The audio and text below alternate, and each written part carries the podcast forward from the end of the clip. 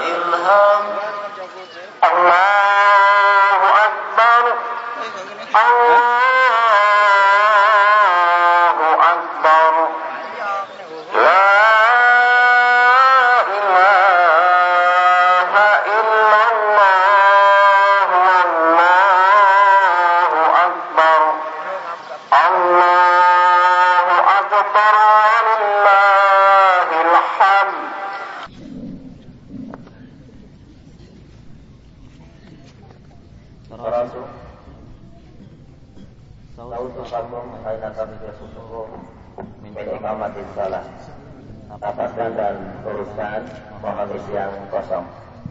Bagi yang membawa alat komunikasi, mohon untuk dimatikan sementara.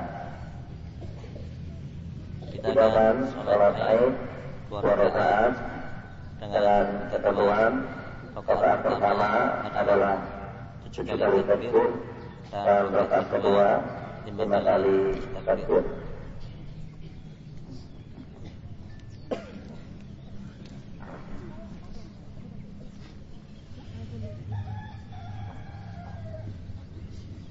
الله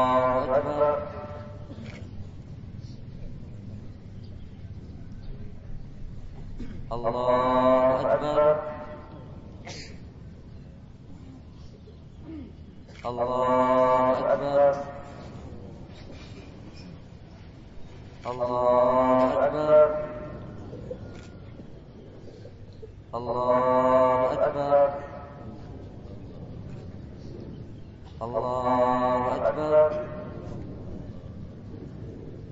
الله أكبر.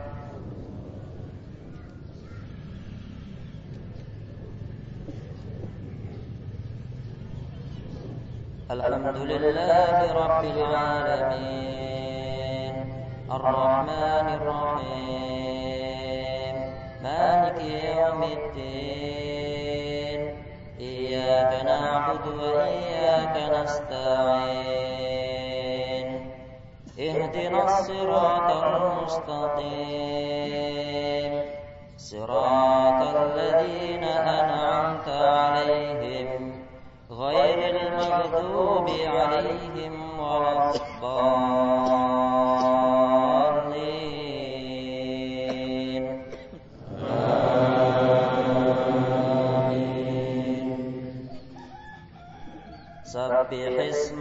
ربك الأعلى الذي خلق فسوى والذي قدر فهدى والذي أخرج المرعى فاجعله غثاء أحوى. سنقرئك فلا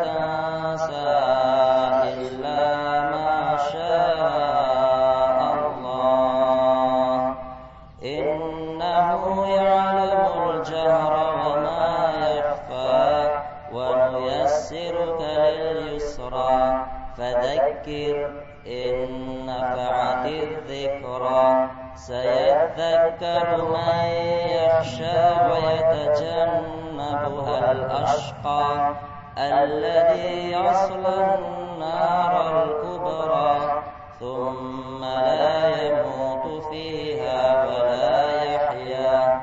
قد أفلح من تزكى وذكر اسم ربه فصلى. بل تؤثرون الحياة الدنيا والآخرة خير وأبقى إن هذا في الصحف الأولى صحف إبراهيم وموسى. الله أكبر.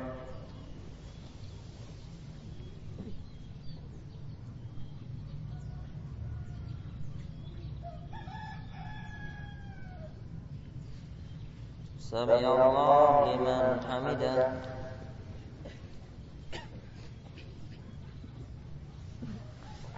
الله أكبر.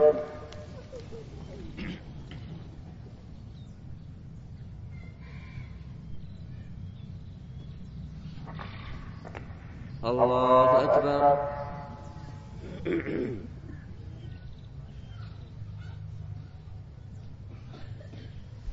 الله أكبر.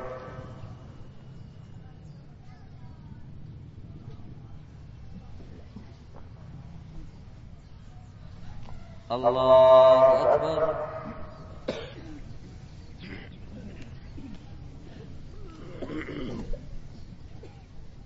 الله أكبر. الله أكبر. الله أكبر. الله أكبر. الله أكبر. الحمد لله رب العالمين. الرحمن الرحيم. مالك يوم الدين. إياك نعبد وإياك نستعين. اهدنا الصراط المستقيم. صراط الذين أنعمت عليهم غير المغضوب عليهم ولا الضالين.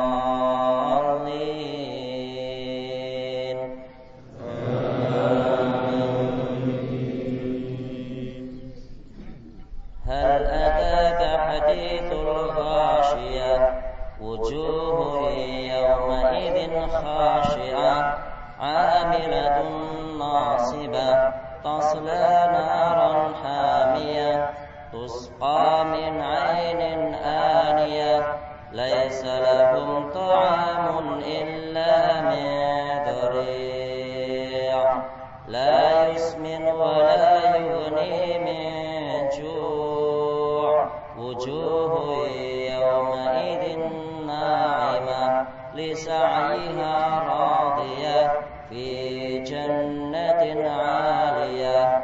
لا تسمع فيها لاغية فيها عين جارية فيها سرر مرفوعة وأكواب موضوعة ونمارق مصفوفة وزرابي مبثوثة. أفلا ينظرون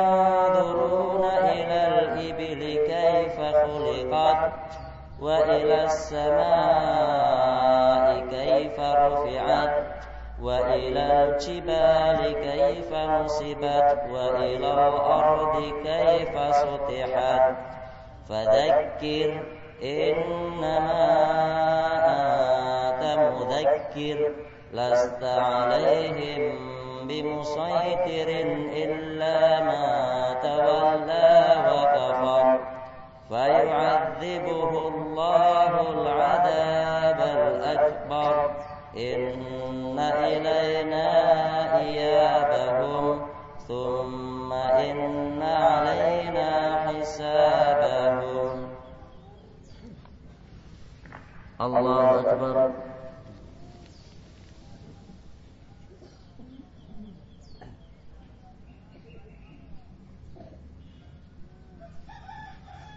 سمع الله لمن حمده.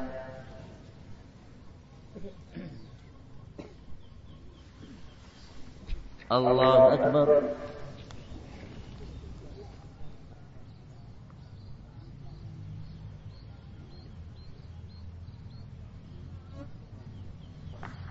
الله أكبر.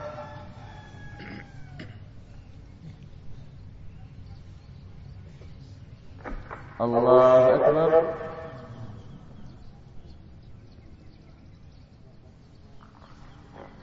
الله أكبر.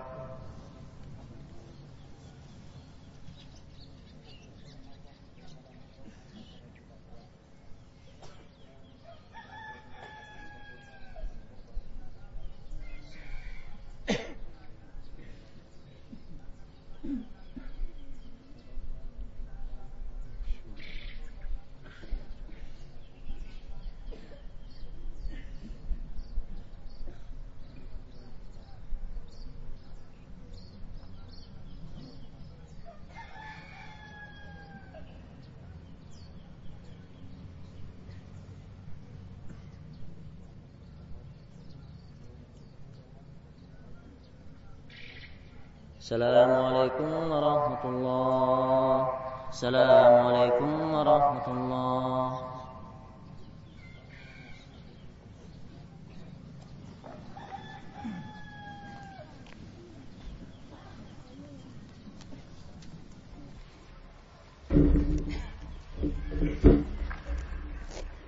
السلام عليكم ورحمة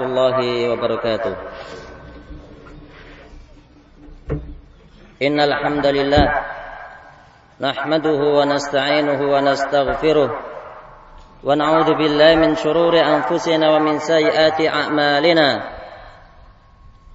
من يده الله فلا مضل له ومن يضلل فلا هادي له. أشهد أن لا إله إلا الله وحده لا شريك له وأشهد أن محمدا عبده ورسوله.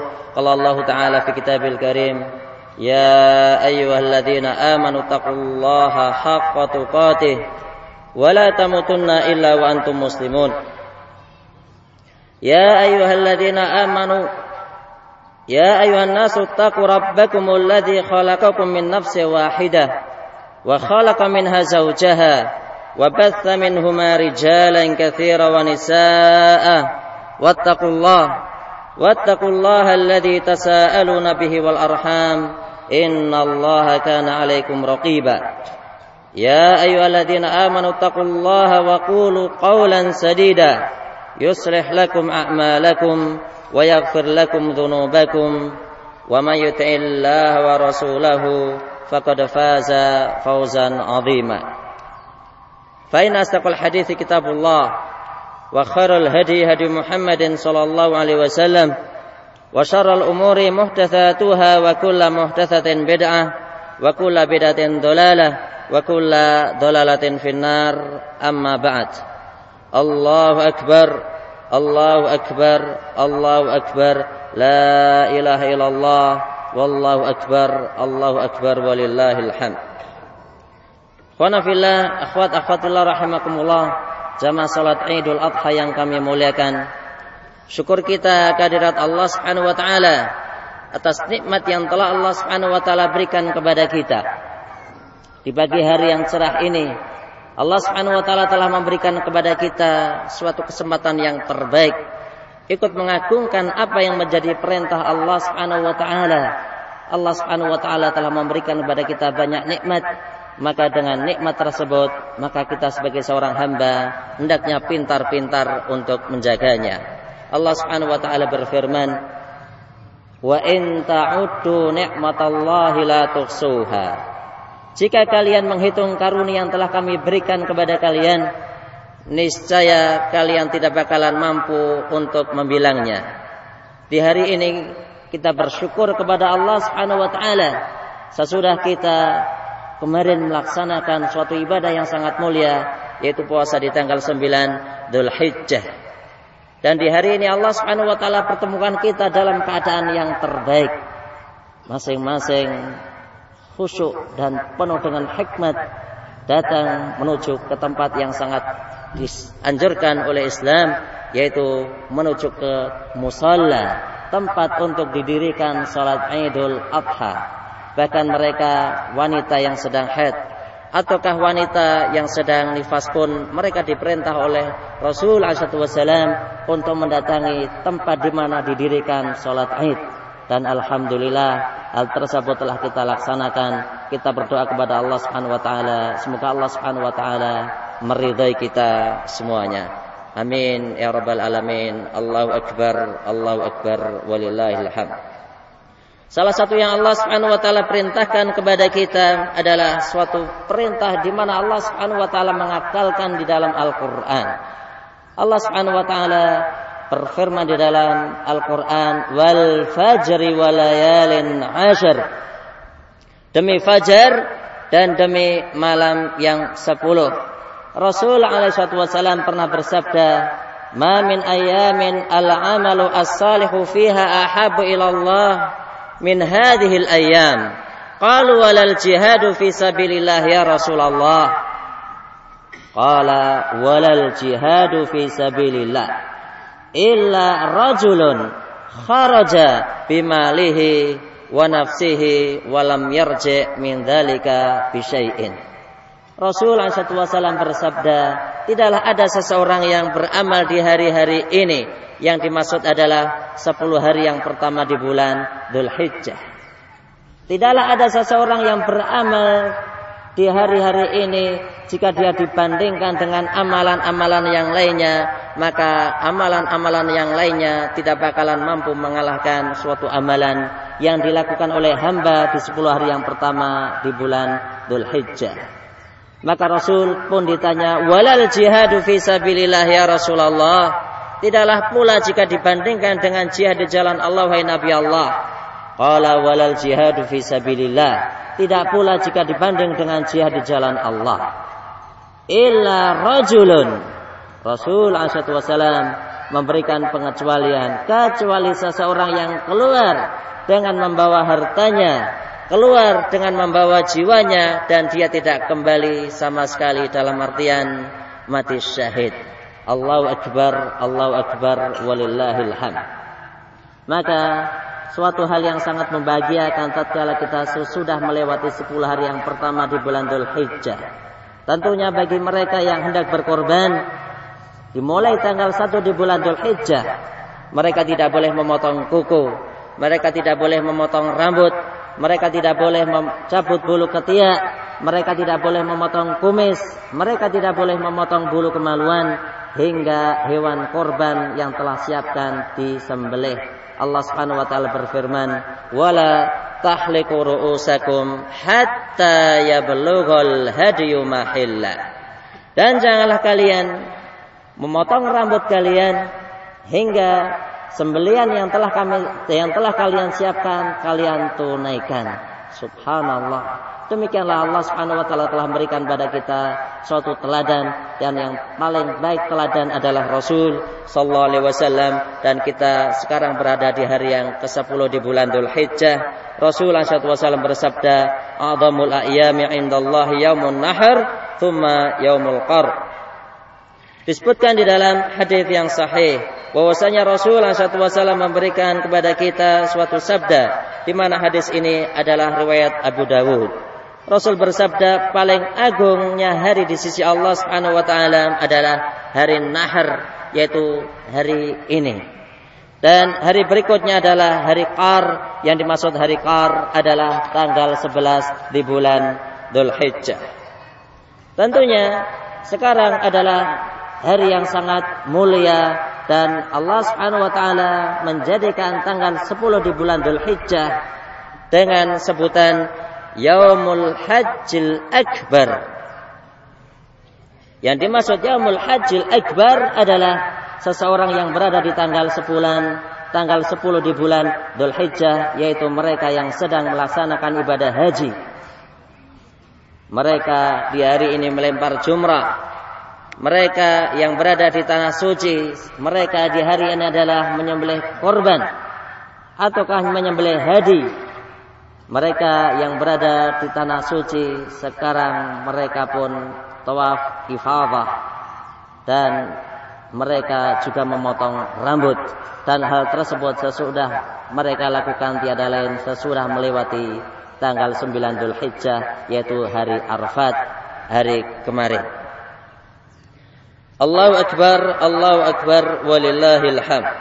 Tentunya salah satu yang dianjurkan di dalam sunnah Rasulullah SAW.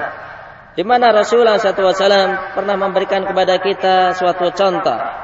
Di mana ada seorang sahabat yang bernama Al-Barra ibn Azib qala qala Rasulullah sallallahu alaihi wasallam inna awwala ma nabda'u bihi fi yaumina hadha nusalli thumma narji'u fananharu faman fa'ala dhalika faqad asaba sunnatana. Dari Bara ibn Azib Rasulullah SAW bersabda, Sesungguhnya ibadah yang paling utama untuk kita lakukan di hari ini adalah sholat Idul Adha. Kemudian sesudah itu kita kembali ke rumah kita dan melakukan penyembelian hewan korban. Dan Allah Subhanahu wa taala berfirman, "Fasalli li rabbika wanhar." Rasulullah SAW bersabda, siapa saja yang melakukan hal di atas, maka dia telah melakukan apa yang menjadi sunnah kami. Allahu Akbar, Allahu Akbar, walillahil hamd. Tentunya di dalam Islam, tatkala kita berbicara masalah penyembelihan, maka penyembelihan itu ada dua istilah. Yang pertama adalah az-zabhu. Yang kedua adalah an-nahru. Apakah yang dimaksud dengan adzabhu? Yang dimaksud dengan zabhu adalah seseorang menyembelih binatang dan binatang tersebut dalam keadaan diberbaringkan. Adapun an-nahru adalah seseorang menyembelih binatang dan binatang tersebut dalam keadaan berdiri dengan ketentuan kaki yang bagian depan sebelah kiri terikat dalam artian binatang tersebut berdiri di atas tiga kaki. Itu adalah kata-kata an-nahr di mana Allah Subhanahu wa taala berfirman, "Fasalli li rabbika wanhar." Dan tentunya binatang yang boleh disembelih dalam keadaan berdiri adalah unta dan sapi. Unta dan sapi disunahkan untuk disembelih dalam keadaan berdiri tapi di dunia Arab sekarang tentunya tatkala mereka menyembelih unta ataukah sapi, mereka menjadikan binatang tersebut adalah berdiri dan tanpa diikat. Allahu Akbar, Allahu Akbar, walillahil hamd. Bagaimanakah dengan masyarakat kita? Tentunya masyarakat kita mengenal dengan istilah adzabhu yang namanya binatang kurban itu disembelih dalam keadaan berbaring Tentunya jika kita tidak pernah menyembelih binatang dalam keadaan berdiri, binatang tersebut dalam keadaan berdiri, maka hendaknya kita pun menyembelih binatang tersebut dalam keadaan berbaring daripada terjadi hal-hal yang tidak kita inginkan. Allahu Akbar, Allahu Akbar, walillahil hamd. Tentunya perintah korban adalah perintah sejak zaman Adam alaihissalam, abul anbiya Adam alaihissalam dan Ibrahim alaihissalam adalah abul anbiya. Tatkala kita berbicara masalah penyembelihan, maka saja di zaman Abul Bashar, bapaknya para manusia yaitu Adam alaihissalam. Dan Allah Subhanahu wa taala berfirman, "Walikulli ummatin ja'alna mansaka liyadhkuru smallahi ala ma razaqahum min bahimatil an'am. Dan bagi setiap umat kami telah tetapkan ibadah menyembelih hewan kurban supaya mereka menyebut nama Allah Subhanahu wa taala dan hendaknya mereka menyembelih bahimatul an'am yaitu unta, sapi dan kambing atas karunia yang telah Allah Subhanahu wa taala berikan kepada mereka. Allahu akbar, Allahu akbar walillahil hamd. Tentunya bagi kita yang memiliki kemampuan untuk berkorban, maka hendaknya melakukan korban. Rasul SAW bersabda, "Man kana lahu sa'ah wa lam yudahi fala musallana." Barang siapa yang memiliki kemampuan untuk berkorban, kok ternyata orang tersebut tidak mampu berkorban, ternyata orang tersebut tidak melakukannya, maka Rasul bersabda, "Fala yaqrabanna musallana." Janganlah ia mendekati musola kami. Di sini menunjukkan yang namanya korban adalah suatu ketentuan yang Allah Subhanahu wa taala tentukan dan Allah Subhanahu wa taala berfirman, "La in syakartum la azidannakum wa la in kafartum inna adabi lasyadid. Kita bersyukur kepada Allah Subhanahu wa taala.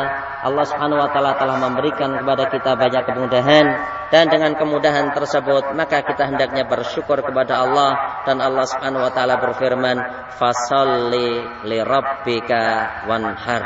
Salatlah Anda wahai Muhammad untuk Tuhanmu dan berkorbanlah. Tentunya tatkala kita berbicara masalah hal-hal yang berkenaan masalah korban, Bagaimanakah pembagian hewan kurban? Tentunya hewan kurban dibagi menjadi tiga bagian. Sepertiga bagian untuk sahibul kurban. Sepertiga bagian untuk fakir miskin. Sepertiga bagian untuk fukara dan al-masakin. Sekalipun demikian, sahibul kurban jika dia tidak mengambil pun tidak apa-apa. Oleh karena itu, kita yang ditunjuk menjadi panitia, maka hendaknya suatu hal yang baik jika kita bertanya kepada sahibul kurban. Bapak akan minta daging ataukah tidak? Minta maaf, ibu ini akan minta daging ataukah tidak? Sehingga dengannya itu akan lebih baik daripada yang di rumah menunggu dan mereka ternyata tidak memperoleh apa yang mereka harapkan. Allahu Akbar, Allahu Akbar, walillahil hamd. kalau kita berbicara masalah disedekahkan, maka yang namanya daging kurban disedekahkan untuk fakir miskin. Tatkala kita berbicara daging kurban dihadiahkan, yang namanya hadiah adalah untuk saudara kita yang mampu. Bisa jadi dia adalah saudara kita, bisa jadi dia adalah teman kita dan dia memiliki kemampuan, tapi barangkali dalam keadaan repot sehingga dia tidak berkorban, maka sah-sah saja kita berikan kepadanya hadiah. Allahu Akbar, Allahu Akbar, walillahil hamd. Berikutnya berkenaan tentang masalah bagaimanakah apa yang pernah dikatakan oleh Ali bin Abi Thalib dan beliau adalah orang yang pernah ditunjuk oleh Rasul alaihissalam menjadi panitia korban. Maka Rasul alaihissalam pernah memberikan perintah kepada Ali dan Ali radhiyallahu anhu berkata, Amarani Rasulullah sallallahu alaihi wasallam an aquma ala budanihi wa an atasaddaqa biluhumiha wa juludiha wa jilaliha wa alla u'tiya al-jazira minha syai'a. Wa qala nahnu nu'tihi min indina. Ali radhiyallahu anhu berkata Rasul sallallahu alaihi wasallam memerintahkan kepadaku agar aku mengurusi sembelihan korbannya yaitu unta. Apakah kata Ali? Amaroni an atasaddaqa biluhumiha. Beliau bersab, beliau berkata wa an atasaddaqa biluhumiha. Kami diperintah oleh Rasul alaihi wasallam untuk menyedekahkan dagingnya. Wa juludiha aku diperintah oleh Rasul alaihi wasallam untuk menyedekahkan kulitnya wajilaliha dan aku diperintah oleh Rasul untuk menyedekahkan pelananya. Allahu Akbar, Allahu Akbar, walillahil hamd. Di sini menunjukkan yang namanya daging adalah untuk fakir miskin. Di sini menunjukkan yang namanya kulit juga untuk fakir miskin. Bagaimanakah Rasul SAW memerintahkan kepada Ali? Maka Ali berkata, wa an atasaddaqa bijuludiha. Kami diperintah oleh Rasul untuk menyedekahkan kulitnya. Jika kulit tersebut adalah kulit kambing, maka bisa diberikan untuk satu fakir miskin. Jika kulit tersebut adalah kulit sapi, maka bisa diberikan kepada beberapa fakir miskin secara berkelompok sehingga kita melaksanakan apa yang menjadi sunnah Rasul Shallallahu Alaihi Wasallam. Tentunya tidak benar jika yang namanya kulit itu dijual, kemudian dibelikan daging dan daging tersebut dibagi kepada fakir miskin. Tidak dibenarkan juga jika kulit yang ada dijual kemudian dibelikan kambing dan kambing tersebut disembelih dan dibagi kepada fakir miskin. Tentunya hal ini adalah tidak dibenarkan di dalam Islam. Yang namanya kulit adalah hak untuk fakir miskin. Jika kulit tersebut telah nyampe kepada tangan fakir miskin, maka itu adalah hak mereka. Jika mereka ingin memanfaatkannya, maka itu adalah hak mereka. Jika mereka pun ingin menjualnya dan mereka membaginya secara berkelompok, maka itu adalah hak mereka. Demikianlah Rasul SAW memerintahkan kepada Ali radhiyallahu anhu. Allahu Akbar, Allahu Akbar walillahil hamd. Apakah kata Ali? Ali lagi pun menunjukkan apa yang pernah dicontohkan oleh Rasul. Beliau berkata, "Wa alla u'tiya al-jazira minha syai'a." Ali berkata, "Aku dilarang oleh Rasul sallallahu alaihi wasallam untuk memberi upah kepada jagal dari bagian hewan kurban. Menunjukkan yang namanya jagal tidak boleh dibagi suatu upah dan upah tersebut berupa kulit, upah tersebut berupa kepala, upah tersebut berupa kaki, maka ini adalah tidak diperkenankan. Berbeda jika jagal ini adalah dia hak warga. Jika panitia tersebut adalah hak warga, maka di sini panitia maka di sini yang namanya jagal juga dia memiliki hak, tapi dia memiliki hak karena dia adalah hak warga, bukan bagian daripada upah. Maka suatu hal yang dibenarkan jika yang namanya panitia korban mereka memungut tiap biaya kambing umpamanya antara 50 ribu sampai 100 ribu. Begitu juga yang namanya biaya satu ekor sapi tiap satu orang umpamanya dikenakan antara 50 ribu ataukah sampai 100 ribu. Dan dengan biaya tersebut bisa digunakan untuk membeli plastik untuk membeli teh, untuk membeli kue, untuk membeli tali dan sisanya untuk diberikan kepada panitia ataukah diberikan kepada jagal. Dan ini adalah yang terbaik di mana Rasul alaihi wasallam bersabda nahnu nu'tihi min indina. Kami memberikan upah kepada jagal dari harta kami sendiri di luar hewan kurban kita berdoa kepada Allah Subhanahu wa taala. Semoga Allah Subhanahu wa taala memberikan kepada kita yang terbaik. Semoga Allah Subhanahu wa taala memberikan kepada kita pemimpin-pemimpin yang bertakwa sehingga berdirilah suatu negeri baldatun thayyibatun wa rabbun ghafur. Amin ya rabbal alamin. Inna Allah wa malaikatahu yusalluna ala nabi Ya ayyuhalladzina amanu sallu alaihi wa sallimu taslima. Allahumma ighfiril muslimina wal muslimat al ahya'i minhum wal amwat. Ya Ghaffar ya Ghafur Rahim innaka ala kulli syai'in qadir. Allahumma inna nas'aluka filal khairat اللهم حبب قلوبنا الإيمان وكره علينا الكفر والفسوق والعصيان. اللهم يا مقلب القلوب ثبت قلوبنا على دينك. يا مصرف القلوب صرف قلوبنا على طاعتك يا أكرم الأكرمين. اللهم اجعلهم حجا مبرورا وسعيا مشكورا وذنبا مغفورا وتجارة لن تبور. اللهم تقبل قيامنا mabruran wa sa'yan mashkuran wa dhanban maghfuran wa tijaratan lan tabur Allahumma taqabbal qiyamana وركوعنا وسجودنا وصيامنا ونسكنا يا أكرم الأكرمين اللهم يا غفار يا غفور رحيم إنك على كل شيء قدير ربنا اغفر لنا ولوالدينا وارحمهما كما ربيانا صغارا اللهم إنا نسألك سلامة في الدين wa afiatan fil jasad wa ziyadatan fil ilmi wa barakatan fil rizqi wa indal maut wataubatan taubatan maut wa maghfiratan maut. Allahumma hawin alaina fi sakaratil maut wan najata minan nar wal afwa indal hisab.